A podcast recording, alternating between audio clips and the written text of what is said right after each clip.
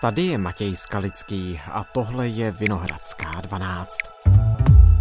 Odboráři protestovali proti vládě. Vadí jim způsob komunikace vlády, důchodová reforma nebo balík úspor. Jste spokojení s návrhem, aby se prodlužoval věk pro odchod do důchodu?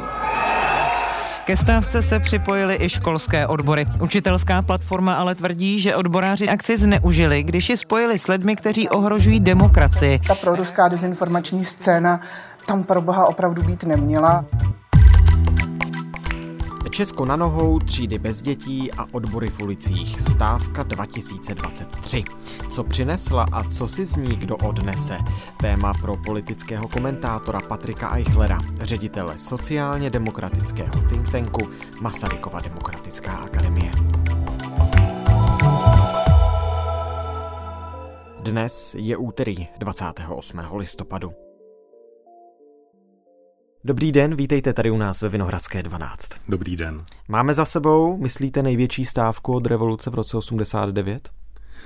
Těžko říct, já myslím, že třeba stávka železničních odborů proti Klauzově vládě tak byla větší a stejně tak i protesty byly větší, zase třeba ty proti nečasově vládě v roce 2012. Ale to, co je zajímavé, je velká míra zapojení škol při té pondělní stávce, protože skutečně tři čtvrtiny škol, které se do té stávky zapojily, tak to je velký úspěch a stejně tak zapojení minimálně desítek firm, včetně třeba Škody Mladá Boleslav, která na dvě hodiny přerušila výrobu vlastně na podporu těch odborových požadavků, tak to je také věc, kterou minimálně dlouhá léta jsme neviděli. Vy jste zmínil slovo úspěch. Je to tedy úspěch pro odboráře ve školství anebo odboráře obecně pro Českomoravskou konfederaci odborových svazů?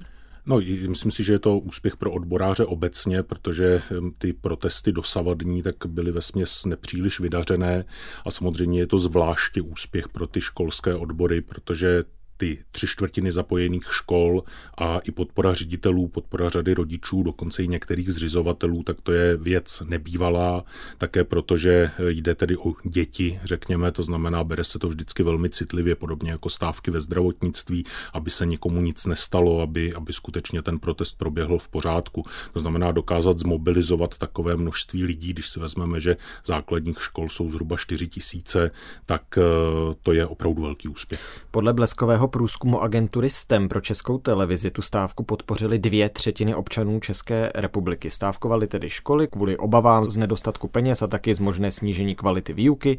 Stávkovali odbory, deset odborových svazů, mimo jiné kvůli ozdravnému balíčku, tedy proti němu. V průvodu u odborářů se objevily transparenty třeba jako dělník hubou v zemi Rie, Fiala si v žitě žije.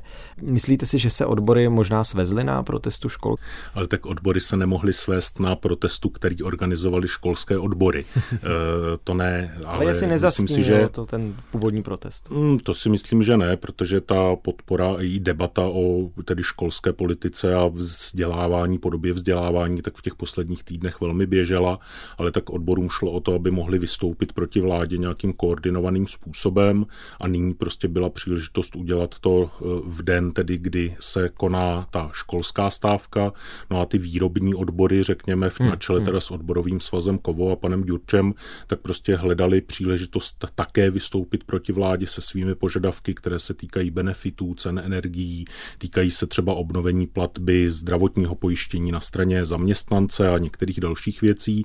No a vybrali si proto toto datum a ohlásili ho ostatně také již před několika týdny. To znamená, není to tak, že by eh, ty odbory postupovali v konfliktu. A nemohli tedy ty výrobní odbory nějakým způsobem ale poškodit třeba ty školské? Narážím na to, že učitelská platforma se v pondělí odpoledne vymezila proti akci výrobních odborů, protože na Malostranském náměstí řečnili na pódiu lidé spjatí s dezinformační scénou. Jenže to je jiný konflikt a ten konflikt se odehrává v rámci odborového hnutí také již, řekněme, řadu let a je to konflikt mezi tou velkou, řekněme, centrálou Českomoravskou konfederací odborových svazů, no a pak menší, zhruba třetinovou třetinovou, možná čtvrtinovou asociací samostatných odborů reprezentovanou Bohumírem Dufkem a Bohumír Dufek je, řekněme, enfant terrible českého odborového hnutí, protože minimálně v té poslední době se netají eh, silně eh, protievropskými, protiněmeckými a proti elitám tedy zaměřenými výroky a myslím si, že i to vystoupení pana Strizika na té demonstraci tak bylo tedy na pozvání Asociace samostatných odborů. Nemám tu informaci, ale eh, ta názorová blízkost mi napovídá, že to bylo právě na pozvání ASO, nikoli na pozvání ČMKOS malostranské náměstí se plní stále dalšími a dalšími lidmi. Nespokojně pískají na prsty, píšťalky točí řechtačkami, slyšet jsou i sirény. Ty platy jsou tak malý, že si myslím, že bychom opravdu potřebovali přidat. V rukou mají transparenty, které často míří konkrétně proti premiérovi Petru Fialovi. Třeba Fialo, důvěru lidí dávno nemáš, za Nutelu se neschováš.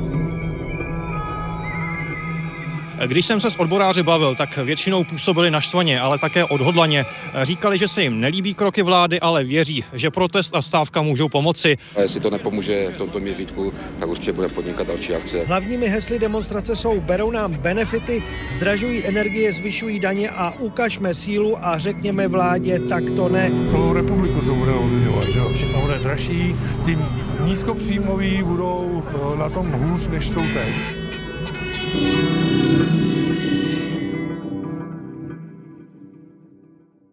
Co říkáte na reakci vlády? No tak vláda nemá v této chvíli potřebu vycházet odborům vstříc. Já si myslím, že možným dobrým výsledkem té stávky ve školství může být, že přeci jenom těch několik miliard korun ještě se podaří najít na právě platy těch nepedagogických pracovníků, ale tam je dlouhodobý střed mezi koncepcí tedy malého státu, malých veřejných služeb, pokud možno tedy privatizace veřejných služeb, ať už nějakým outsourcingem, anebo tedy přímé privatizace na jedné straně a tedy koncepcí toho veřejného státu, státu, který nezajišťuje jenom bezpečnost pro lidi, ale zároveň tedy pomáhá člověku se rozvíjet a mm, řekněme, že to je takový ten moderní sociální stát 21. století, který pomáhá člověku ve chvíli, kdy člověk jeho podporu potřebuje, no ale prostě mu zaručuje třeba základní svobody, nějaké spravedlivé zacházení.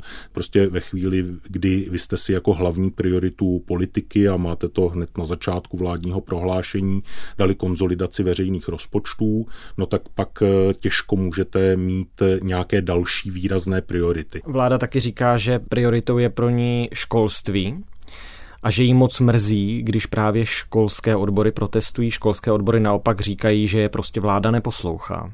Kde je pravda? No tak z mého pohledu je pravda na straně školských odborů, protože oni říkají, tak ve chvíli, kdy my nebudeme mít prostředky na to, abychom zaplatili učitele, tak nemůžeme dělit třídy, nemůžeme mít kvalitní pedagogy, nemůžeme eh, pracovat, já nevím, eh, v jazykových laboratořích nebo v nějakých hmm. technických laboratořích, tak jak by to všechno bylo potřeba a musí se zvyšovat počet dětí ve třídě. To znamená, ta kvalita výuky, na kterou jsme se v mezičase dostali a na kterou dnes i my jako učitelé, i rodiče a nakonec i žáci jsou zvyklí, tak by se musela vracet o nějakých několik let zpátky. A to nechceme. A po mém soudu ve skutečnosti jeden z velkých motivů té stávky a té podpory i třeba mezi rodiči a toho velkého zapojení školy je právě to, že ti lidé se nechtějí vracet v kvalitě výuky o pět, deset let zpátky, ať už bychom to pak hypoteticky datovali jakkoliv. To, že se k tomu připojili nebo součástí toho protestu byli právě ti nepedagogičtí pracovníci, to znamená ti klasičtí lidé tedy ze školních jídelen, školníci, hmm. ale nakonec třeba i školní psychologové a, a další podpůrné profese, tak zase souvisí s tím, že prostě v případě třeba těch kuchařek, tedy typických, tak eh, to jsou prostě lidé, kteří pracují za velmi nuzné eh, mzdy a ty mzdy prostě nejsou důstojné roku 2023 v České republice. To znamená, to byla další součást toho protestu a my jsme to viděli na vystoupení ministra Beka už před několika týdny, kdy se tak začalo spekulovat, jestli by tedy tu podpůrnou část v tom školství nemohli převzít zřizovatelé přímo, to znamená v případě středních škol kraje, v případě základních škol obce a města, protože by tedy stát ušetřil ty prostředky a museli by je najít tedy obce a města ve svých rozpočtech. No a pokud by je nenašli, tak to je ideální příležitost ty podpůrné služby privatizovat. Na druhou stranu eh, k těm výtkám vláda je ta, která si stanovila právě za hlavní prioritu konsolidaci veřejných financí, představila jakýsi úsporný balíček a stojí si za ním a prostě chce dodržet ten rozpočet, který si stanovila na příští rok v té míře, v jakém ho oznámila, je to asi těch 250 miliard korun, tak um, není zase na druhou stranu pochopitelné, že prostě Petr Fiala říká z ODS premiér, že bude dál jednat s odbory dobře, ale stojí si za tím, že nebude ustupovat. Ale tak eh, jednak premiér nemůže říci nic jiného, protože by ukázal slabost před tím jednáním. A na druhou stranu, pokud eh, by chtěl skutečně vést sociální dialog, a já myslím, že na té demonstraci to říkal pan Ďurčo, tak eh, ten dialog sociální neprobíhá, takže se potkáte v jedné místnosti, ale že se dohodnete. Oba dva jste nespokojení, trvá vám to, je vám to nepříjemné, ale na konci té debaty jste našli nějaký kompromis, který vám umožní fungovat. A nyní je otázka, jestli prostě prostě premiér, lomeno ministr práce, lomeno ministr školství budou ochotní nějaký takový kompromis najít. A může to být několik miliard právě na nepedagogické pracovníky, může to být nějaká jiná úprava ve fungování škol, ale to už je úkol vlády, aby s tím eh, návrhem eh, přišla. Já na vám na to zkusím odpovědět ještě totiž eh, trochu jiným hmm. způsobem. My žijeme ve společnosti, kde hm, taková lehká nadpoloviční většina lidí stále očekává, že jejich životní úroveň se zhorší, což je nepříjemná situace a je to v podstatě krizová situace. A ta situace trvá dlouho, to znamená, není to tak, že to začalo v srpnu letos, a, ale nezačalo to ani válkou na Ukrajině. Je to situace, která se táhne od dob koronavirové pandemie a tak dále. A zároveň takové, řekněme, dvě třetiny lidí ve společnosti si přejí radikální politickou změnu. To znamená, my máme společnost, která je vyčerpaná, která cítí, že žije v krizové situaci, že ta doba je složitá.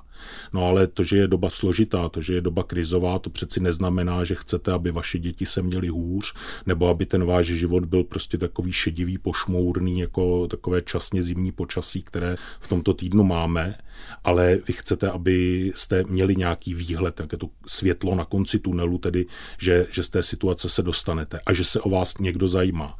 Máme velkou část lidí, kteří mají nejenom pocit, že jejich problémy nikdo neřeší, ale že o jejich problémech nechce nikdo ani slyšet. To nás vede k tomu, že se nám rozpadá společnost a po mém soudu nic proti vyrovnaným rozpočtům, když se na ně vybere na daních z mého pohledu, ale vytknout si cíl konzolidace veřejných financí a říct, ano, ta čísla na konci roku musí výjít šul nul, tak je prostě příliš málo ambiciozní plán a příliš nebezpečný plán v situaci té docela základní společenské krize, ve které žijeme. Ozdravný balíček je naprosto nezbytná věc pro to, abychom měli zdravé finance, abychom měli dobrou budoucnost České republiky. Pan premiér není z jiné planety, ale je z jiné galaxie. Jsme region Karlovarský, my konkrétně Sokolovsko, takže u nás spoustě lidí se nežije dobře. Co se týká účasti, fantastická atmosféra, naprosto skvělá. My bychom rádi vyjádřili náš nesouhlas k navrhovaným změnám ve financování školství, jako jsou PH maxi, jako je teda snížení maximálního počtu odročených hodin týdně a jako je snížení platové třídy nepedagogických pracovníků a asistentů pedagoga. Vláda neplní zásadním způsobem svoje sliby. Ta stávka je samozřejmě vážná věc a já se omlouvám všem rodičům za to, že se oni a jejich děti stali rukojmími ve sporu mezi vládou, odbory a stávkujícími. My jsme v pondělní Vinohradské 12 probírali s Denisou Hejlovou, šéfkou Centra pro strategickou komunikaci na Fakultě sociálních věd Univerzity Karlovy, to, jak vláda komunikuje s občany. Ona byla velmi kritická. Zapomněl jsem se jí zeptat na jeden, myslím, že poměrně zajímavý výrok, na který se chci zeptat vás a týká se právě té komunikace. Jak si vysvětlujete prohlášení ministra školství Mikuláše Beka ze starostů z neděle, tedy minulého týdne, před tou stávkou pondělní, že odbory si vzali děti za své rukojmí? Tak já myslím, že se to říká, souvisí to s tím, co jsem zmínil před chvílí, že v případě, kdy jde o děti a kdy jde o zdraví, tak eh, ty protesty jsou posuzovány opravdu velmi citlivě a velmi pečlivě sledovány, prostě aby tam nikdo nedošel k úhoně. Pro mě to vystoupení pana Beka v neděli večer, tak jak jsem ho mohl sledovat, tak bylo zajímavé dvěma věcmi. Jednak samozřejmě takovým tím apelativním morálním kýčem hned v první větě, tuším, když říkal, milí rodiče, já se vám omlouvám, omlouvám za ty učitele, kteří tedy neodpovědně jdou stávkovat, ale pak tam pro mě hned na začátku toho vystoupení byly dvě velmi zajímavé věty a myslím si, že pan ministr Beck by měl podrobněji vysvětlit, jak je myslel. On totiž eh, říkal, a já bych nyní chtěl říct, proč eh, k té stávce dochází. Hmm a říkal, první bod je, že v této společnosti je koncenzus, že mají být nízké daně. A já to přeložím, to znamená, první problém je, že vybíráme málo peněz do státního rozpočtu. A druhý problém, proč ta stávka se koná, je, že ekonomika svojí silou nestačí potřebám společnosti, ve které žijeme. A to je také velmi vážná a přesná charakteristika. To totiž znamená, že máme v té či oné podobě nevýkonný průmysl a potřebujeme ho zásadně modernizovat. No a když mi ministr vlády, byť eh, si myslím, že by nepoužil ta slova, která použijí já, eh, řekne, že vybírá máme málo peněz na daních, to znamená, máme slabý státní rozpočet a zároveň máme nemoderní průmysl, se kterým musíme něco dělat, protože jeho výkon neodpovídá potřebám společnosti, no tak to jsou právě ty věci do debaty. Hmm. To znamená, jak chceme pracovat na lepší budoucnosti České republiky, České společnosti, když nás brzdí vlastně pilíř našeho exportu a jak chceme měnit společnost, když na to nemáme finanční prostředky. A to by mě od pana ministra Beka skutečně zajímalo, protože já ty charakteristiky mám za velmi trefné, ale v kontextu té pravicové vlády, kterou tady máme, bude velmi těžké na ně odpovědět eh, adekvátním způsobem. Pravicovou vládu, kterou tady máme, silně kritizuje opoziční hnutí Ano Andreje Babiše, vyzývá vládu k odstoupení, podle něj tato vláda škodí zemi. Protestů se jeho hnutí přímo nezúčastnilo, ale podpořil je Agrofert z Babišových svěřenských fondů. Nejsou protesty voda na mlín právě opozici? To těžko říct, tak já myslím, že eh, Agrofert podpořil ty protesty, protože prostě mu také vadí třeba vysoké ceny energií, protože prostě je to velká podnikatelská struktura, takže eh, on tam do nějaké míry bude hájit svůj čistě ekonomický zájem. No a ty protesty jsou vyjádřením nějakých obav lidí z toho, že ta situace ve společnosti se zhorší. To jste mohli slyšet i na té demonstraci. Prostě ceny energií stoupají a když se podíváme do okolí, tak v okolí jsou nižší. Ceny potravin jsou vysoké, když přijedete do Německa, do Polska, tak jsou nižší. Byl tam ten vtip na jednom z těch billboardů, že pane premiére, za Nutelu se neschováte, vy máte odpovědnost řešit ty problémy. A to je vyjádření těch lidí. A teďka politika na to musí hledat nějaké odpovědi. Vy nemůžete říci, že ti lidé protestují neoprávněně. Ti lidé řekli, proč protestují, no a teď jim někdo nabízí odpovědi. A když nejlepší odpovědi nabídne někdo, kdo třeba nepatří do rámce demokratické politiky, tak je to do velké míry problém těch ostatních stran, že nenabídli odpovědi lepší. To neznamená, že premiér má říct, měním polovinu vlády, zvyšují daně a všechny požadavky, které máte zítra zaplatím. To ne, on musí vymyslet chytřejší odpovědi v rámci svého politického přístupu a politického programu. Ale nejde to provádět takovým bezúdržbovým módem. Eh, musí hmm. prostě přijít s nějakým nápadem, jak českou společnost změnit a zatím přišel se strategickým výborem vlády pro investice. No a výsledkem zasedání, tedy orgánu vzniklého mimovládní struktury, tak bylo, že je potřeba stavět vysokorychlostní železnice a dálnice. A požadavek ministra Kupky, že tedy je potřeba zdvojnásobit rozpočet státního fondu dopravní infrastruktury, to znamená přidat tam 150 miliard korun, což je ta suma, o které se bavíme, že za dva roky ušetříme tím stávajícím konzolidačním balíčkem. To znamená, ani ta konzolidace není ta, o které bychom si mohli myslet, že nám dává nějaký prostor pro nějakou politickou operaci. Že třeba ušetříme 150 miliard a postavíme pět nových nemocnic. A nebo že ušetříme 150 miliard a provedeme výraznou modernizaci škol, tak prostě s nimi provedeme nějakou operaci a počet žáků ve třídách bude poloviční. Vláda vysvětluje, že kdyby ustoupila ze svých plánů, tak Česku nepřichystá dobrou budoucnost. Protestům a stávkám nerozumí. Ministr financí Zbigněk Staňura z ODS deníku N navíc řekl, že si odbory vybrali konfrontaci, styl konfrontace eh, než jednání, protože než se zapne kamera, jsou podle něj mnohem smířlivější, tak nemůže zatím všít být i takové divadlo ze strany odborů spíš, nebo nějaká i politická aspirace? Politická aspirace odborů, myslím, skončila s neúspěšnou prezidentskou kandidaturou Josefa Středuly.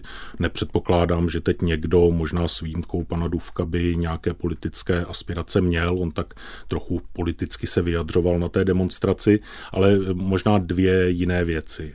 Po mém soudu ten, kdo není ochoten zvyšovat daně, tak není ochoten pracovat pro lepší budoucnost České republiky. Vy prostě potřebujete prostředky na to, abyste se chystali na stárnutí společnosti, abyste investovali do lidí, protože my nemáme větší potenciál, než jsou kvality lidí, eh, kteří žijí v České republice. Potřebujeme se chystat na klimatickou krizi. Venkoncem jsou tady bezpečnostní hrozby, které vláda popisuje. No a teď si vemte, že když se bavíme o 130% průměrné mzdy, tedy jako tomu kýženém platu pedagogů v základních středních školách, no tak se bavíme o čísle, které je vztahováno k průměrné mzdě, která je dva roky zpátky. No a když se bavíme o 2% HDP na obranu, tak se bavíme o odhadu čísla na příští rok.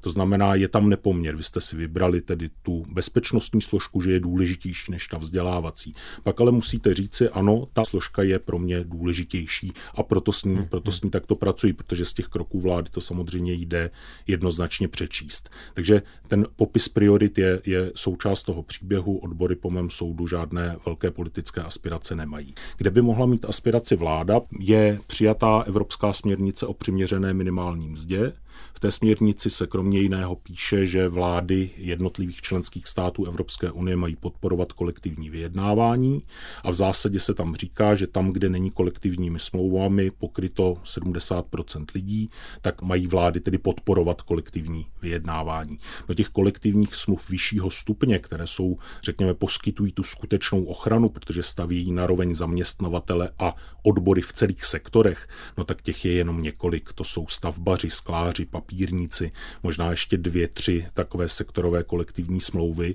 a to znamená e, do toho pořádného kolektivního vyjednávání v České republice ještě opravdu mnoho chybí a to kolektivní vyjednávání má z evropské směrnice tedy vláda za úkol podporovat.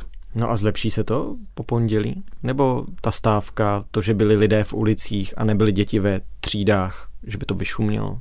Nemyslím si, že to vyšumí zážitky z té pondělní demonstrace, která byla úspěšná jak mobilizací těch škol, tedy říkáme tři čtvrtiny škol se zapojily v poli, tak tou účastí na té demonstraci v Praze, tak tím zapojením podniků, třeba té plzeňské Škodovky, tak eh, ty odbory dokázaly, že mají pořád nějakou sílu, tu sílu při nějaké přípravě jsou schopny vyvést do ulic a teď eh, samozřejmě budou řešit nějaké své vnitřní problémy, které venkoncem jsou často dlouhodobé, ale mělo by to podpořit jejich sílu při vyjednávání. Nemůžete čekat, že ta situace se zlepší hned. Když se demonstrovalo proti nečasově vládě, tak od prvních nesmělých demonstrací před úřadem vlády po tu velkou demonstraci na Václavském náměstí na jaře 2012, tak uplynuly dva roky. E, I teď, pokud odbory chtějí vyvolat nějakou velkou protivládní demonstraci, no tak to dva roky potrvá, prostě dříve to nejde, pokud nepřijde nějaká opravdu velká katastrofa společenská. A Fiala může dopadnout jako nečas? Petr Fiala nakonec může dopadnout jako nečas, ale to mezi tím jsou několikery volby, e, jak ty evropské, tak ty krajské a já, když bych měl spekulovat, což bych neměl dělat, tak samozřejmě pokud by ODS prohrála výrazně v těch krajských volbách, tak to hm. vybudí nějakou opozici proti předsedovi vlády, ale jak to dopadne, jestli by se chtěl té práce ujmout pan Kuba, jestli by se měnila koaliční sestava, to v této chvíli je příliš mnoho neznámých. Tak to bylo úplně všechno. Já moc díky, že jsme to mohli společně probrat. Děkuji moc za pozvání naslyšenou. Tohle už je všechno z Vinohradské 12, z pravodajského podcastu Českého rozhlasu. Dnes s Patrikem Eichlerem, politickým komentátorem, ředitelem sociálně demokratického think tanku Masarykova demokratická akademie a redaktorem dvouměsíčníku Listy. Probrali jsme spolu stávku a protesty z pondělí 27. listopadu. Jednání o ozdravném balíčku i o dalších penězích pro školy, anebo třeba i pro lékaře, to všechno budeme v dalších dnech a týdnech sledovat. Puste si nás v jakékoliv podcastové aplikaci. Naslyšenou zítra.